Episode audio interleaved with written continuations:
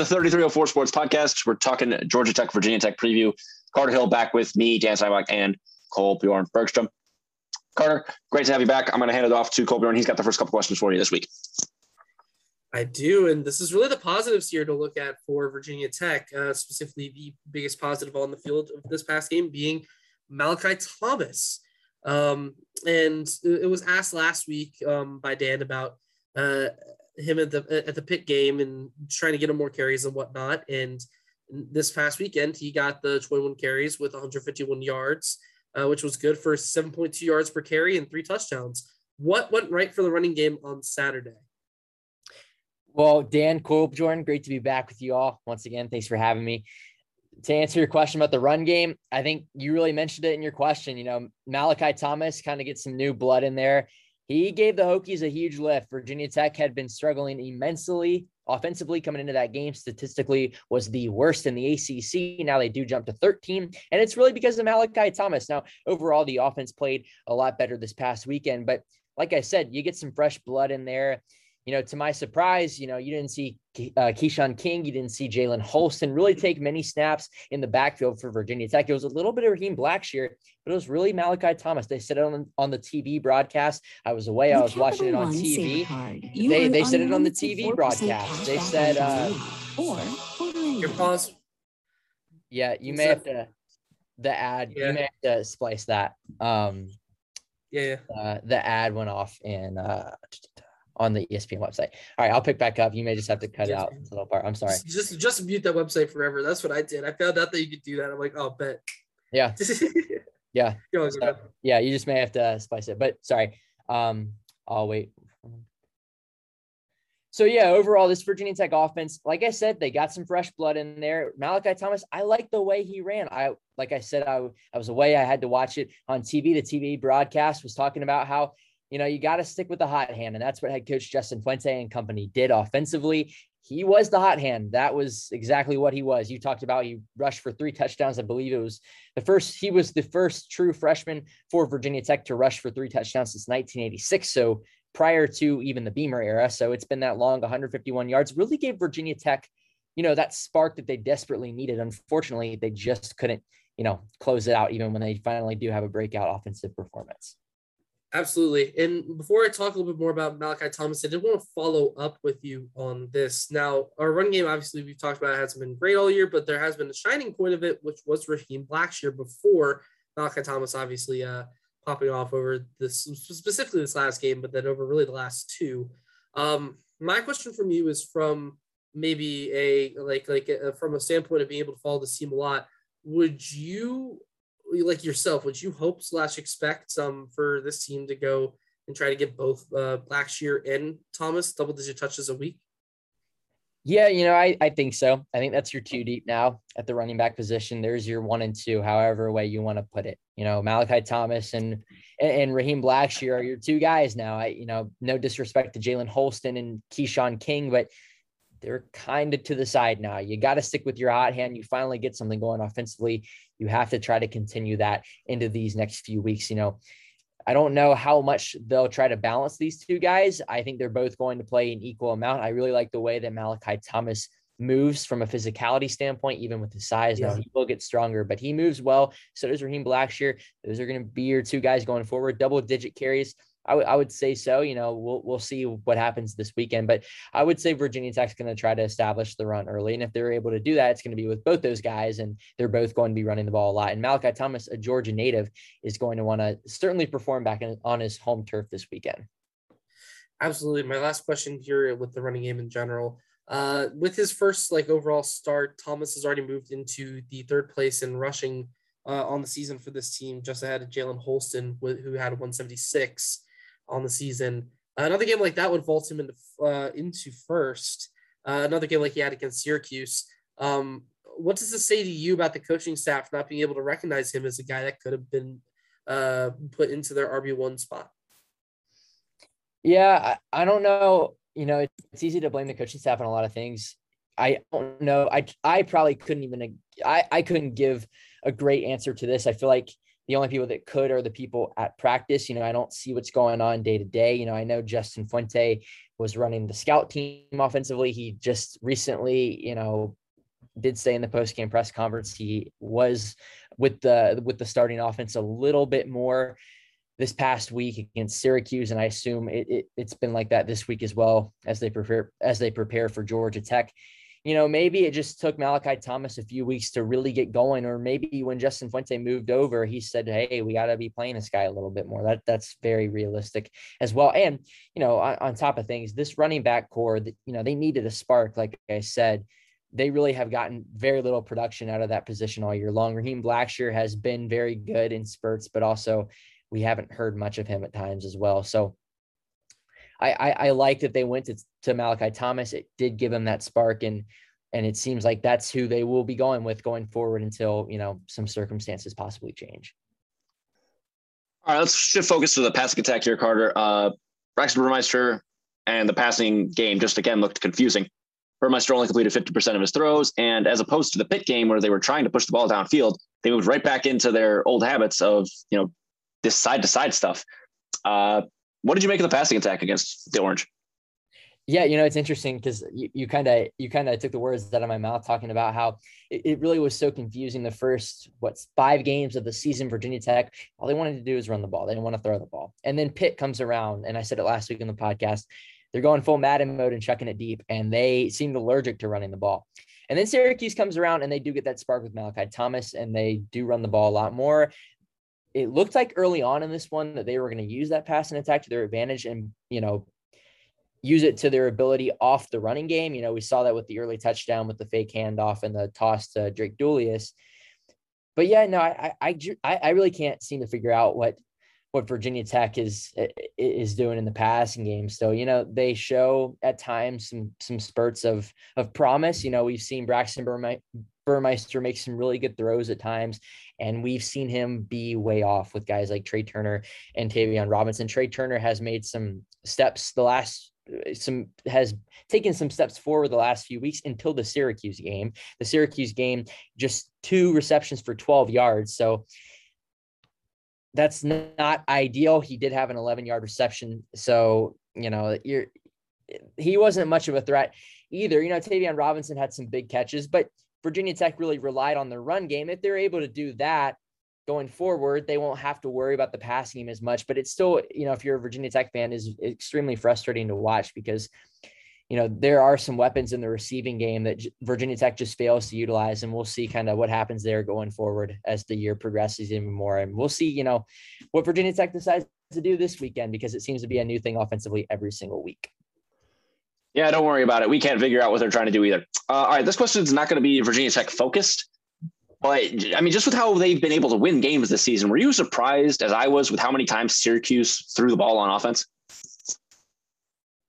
Yeah, you know, it, it, definitely was surprising for sure. You know, Syracuse is, it, it's no secret that the rushing attack for Syracuse is one of the best in the country, not only with Sean Tucker, who is the only running back in the entire nation to, to be over a thousand yards to this point in the year. But then you got Garrett Shrader on the ground as well. I believe he rushed for just off the top of my head over 170 yards, somewhere in that ballpark. So Syracuse very clearly could run the ball against Virginia Tech's defense, and they did it with ease. And that being said, they still utilized their receiving game. You know, they, they didn't early on in the contest. And then, you know, once they got backed up to their own one yard line, they hit a couple throws, they got into a rhythm. And then from here, from from there on out, there really was no stopping Syracuse's offense, period, whether on the ground or in the air. And then, of course, the most improbable of outcomes you know, a guy who historically has not been good throwing the ball drops in a dime to, you know, one of Syracuse's receivers who is thought of as an afterthought. And yeah, Dorian Strong was beat by a step, but still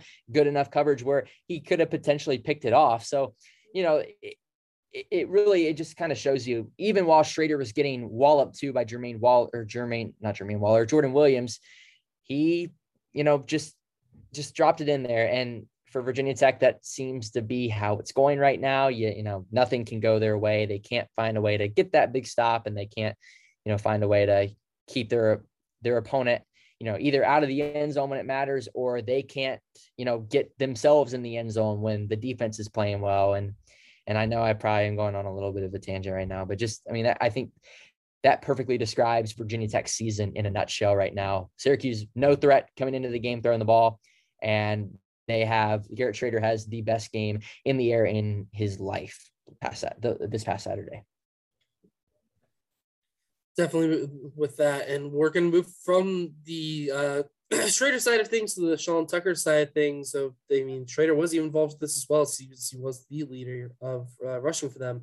Uh, we weren't able to stop Sean Tucker. Also, couldn't stop Garrett Shrader or Derek Shrader. Uh, this was the most legit running team that we've played all season, and the run uh, and the run defense, who hasn't been fully impressive, got gashed. Was this expected going into this game?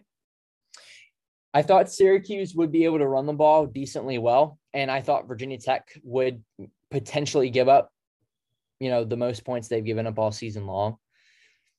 Obviously, that that that, that happened, and um, didn't turn out well for the Hokies, that's for sure. But but yeah, I mean, just looking, you know, personnel wise at, at some film from this past one, I mean, it was easily you know, guys like Dax Hollifield and Alan Tisdale, not to single out guys, but they've had great years. It was easily their worst game of the year. They seemed out of position all day long, seemed to be zigzagged all afternoon and, and really couldn't figure out what, what Syracuse was going to do. And then up front, you know, Virginia Tech was able to get through at times, but also, you know, they weren't able to subdue that Syracuse offense in the backfield as much as, you know, Justin Hamilton probably you know, would have liked to. And then in the secondary, you know, Jermaine Waller goes out and, you know, guys like Dorian Strong potentially had his worst game as a Hokie, and he's had a great career here at Tech. And like I said, I'm not trying to single single out guys because all of them have been great all year long, but it's easy to, I guess, single out guys when they have had a great year. And like I just said, it, it all just kind of kind of fell apart at the same time defensively for Virginia Tech. Finally, Tech's offense puts up more than 35 points and and of course, the defense drops a dud and really had no answer up the middle um, in the backfield for Syracuse's offense, really across the board defensively all afternoon long. And that's got to be very, very frustrating to that coaching staff over there. All right, Carter. My next question, you kind of stole my thunder here. I was going to ask about the pass defense, but you did mention guys like, uh, you know, Waller not being able to play, Dorian Strong having a rough day. Uh, overall, I, I was seeing a lot of, you know, open throws downfield. I mean, Syracuse's passing game was not too you know, it wasn't anything too crazy. So let me switch around like this since you commented on both the run game and the passing game having their worst days at the office on Saturday. Can we expect this team to bounce back? I mean, this team, this defense has been showing cracks the last couple games. Can we expect a better performance against Georgia Tech and, you know, moving forward? Yeah, you know, I think so. I think this defense is is a pretty good unit overall, and it's full of a lot of guys that have played a lot of big boy football before. You know, I it does concern me with Georgia Tech because they can be pretty good on the ground at times, especially with their quarterback. And going forward, you know, there's going to be some similar types of opponents. You know, I I don't think it's an elite defense by any means, but I think they're a lot better than what they showed last Saturday. So I I really do expect Virginia Tech's defense to play a lot better this weekend because they take so much pride in it. And you know, they they know that for the first time this season, that loss this past weekend was on them. And and and you know, knowing some of those guys in the room how they react to stuff like that, I don't think it'll it'll they'll react well. So they'll want to go out and and play well this weekend and going forward the rest of the season. No, yeah, I, I definitely expect them to bounce back in a big way going forward. Now, can they get to the level they played against, you know, North Carolina earlier this season or even at times, you know, against West Virginia? We'll see. And and really the first three and a half quarters against Notre Dame, I, I think they will. I definitely think they'll be better than they were last week, and I expect that to to get going this weekend in Atlanta. Now, the last question that we have here uh, on the Syracuse game is: This was uh, the second game in uh, our three losses that we had a two position lead going into the last five minutes of regulation, and we lost the game. Um, at this point, is the, is this kind of like just what they are? Yeah, you know, honestly, I think so. Seven games into the year, it's it's not really a sample size anymore. I just don't think, you know, to to put it bluntly, I don't think Virginia Tech is a very good football team. I don't think they're a bad football team. I think they're just a very mediocre football team that has struggled to close out games so far this year. It's like a closer in baseball. You can't go, you know, through a, a, a stretch where you blow three saves in a row. That's pretty much what Virginia Tech has done these last few weeks. You know, that Notre Dame game was bad. I, I would argue the Syracuse game was 10 times worse. It's a game you should win at home. You know, obviously all the all the the the bright lights are on Justin Fuente and his coaching staff and and you know Syracuse is a much improved team and better than people thought they would be coming into the year but this is the same team that they had lost 10 straight ACC road games coming into Lane Stadium and you dropped your third straight home game and you were up by 9 with I mean really under 3 minutes to go so you just couldn't get that one more first down. You just couldn't get that stop. You couldn't stop the kick returner from getting past the 50. Just didn't, you know, it all fell the wrong way for Virginia Tech. And yeah, it, it's it, if you're a Hokie fan, it's discouraging because yeah, I, I do think that's who they are. You know, they are close to being a pretty good football team, but at the end of the day, you know, you can only be so close without saying that's who you are. Well, that, that's that's who you are, because there are times where you know Virginia Tech they could have they could have beaten West Virginia. They should have closed out Notre Dame. They should have closed out Syracuse. But if you can't, and that happens a repeated amount of times, that really kind of just you know shows your true colors. And yeah, I, I just think that's the kind of football team they are. Um, and I just think they're a very mediocre Virginia Tech football team, which you know a lot of people, I guess, don't want to hear. All right, well, Carter, we've been asking you a lot about Syracuse, and I think that uh, our feelings towards this Georgia Tech game kind of go towards um, they kind of coincide with the feelings of the fan base. I feel that there's a lot of apathy towards this weekend. I, I mean, it's on it's on Roanoke Sports Network again. It's not on, or is it Richmond? I don't even know. I'm not from there. Uh, it's on RSN. Uh, people have were complaining about not being able to find the game. I don't even know how many people want to watch this game. Uh, so here's your one Georgia Tech question for this Georgia Tech preview episode. Uh, what are we even looking for this week? Like, what what what are you looking for in this team? What bounce back are we looking for? And in terms on, of the Georgia Tech side, I mean, Sims, the QB, he, he's got a dual threat ability that this defense has shown it can lose to. So just what are we looking for in this game? What what should we what's like the one thing we should be looking for? Well, number one, you know, is Virginia Tech really have, have they really figured it out offensively? I think that's the that's the number one thing. Last week, you know, the answer may be yes, but at the same time, it can't be just a one week thing. You know, it's it's got to be a, a type of thing where you go multiple weeks of scoring 28 to 35 points. And Georgia Tech's defense, they're not very, very good. So Virginia Tech's offense should have an opportunity. Really, this is as good of an opportunity as you can hope for for this Tech offense. You know, can a guy like Malachi Thomas build on his performance last week? Can Braxton Burmeister continue to try to get more comfortable with his receivers, Tayvion Robinson and Trey Turner? And that's not something you want to say seven games into the year, but th- this is a real opportunity for Virginia Tech's offense to to show that they have gotten miles better, and that's the number one thing I'm looking out for. Number two is was last week a fluke for the defense, like you talked about. Jeff Sims, he's going to run the football, and historically, even in the Bud Foster era, you look at Bryce Perkins, that's the most recent one. Virginia Tech can't stop a rushing quarterback. I mean, Lynn Bowden at Kentucky too. His final two games, they can't stop a running quarterback. We saw it, you know, against Shrader last weekend can Virginia Tech, you know, can they answer the bell defensively? Can they, you know, shut her down?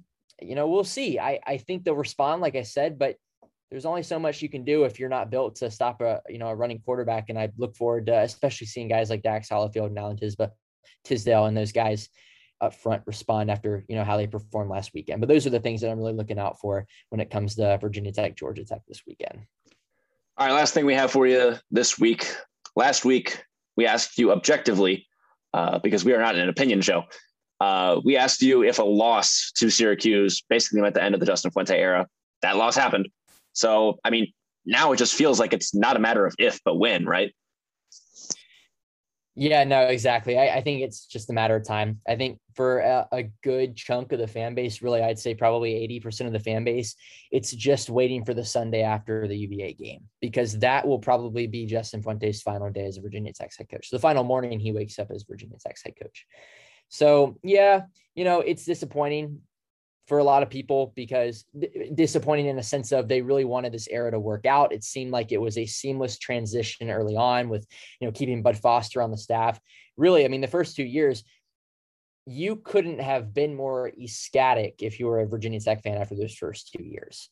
And to see where the program has gone since then, yes, 2019 had a decent year, but 2018, 2020, and now it looks like 2021 are going to be looking like years where it's a pretty it's pretty much a 500 season below a 500 season potentially for Virginia Tech. And obviously the fan base they won't deal with that here. And the passions you know one of the best in the ACC and you know I do think I do think you know it is set in stone now after that Syracuse loss that you know like I said the writing is on the wall that it is. And like you said that that the era is probably going to be finished up in a couple of weeks. And think a lot of people are already, you know, to themselves kind of kind of talking about, you know, who's going to be next and not that we're going to talk about that and a lot of people are going to talk about that, but I feel like that's actually where a majority of the fan base, you know, already has their mind at just with how things have gone so far this season.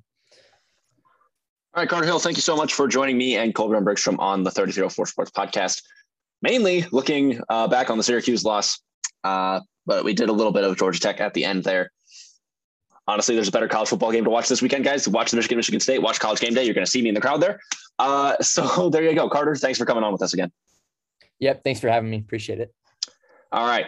For Carter Hill and Colby Bergstrom, I'm Dan Steinbach. Thank you guys so much for listening to this preview episode of the 3304 Sports Podcast. Have a great day and take care.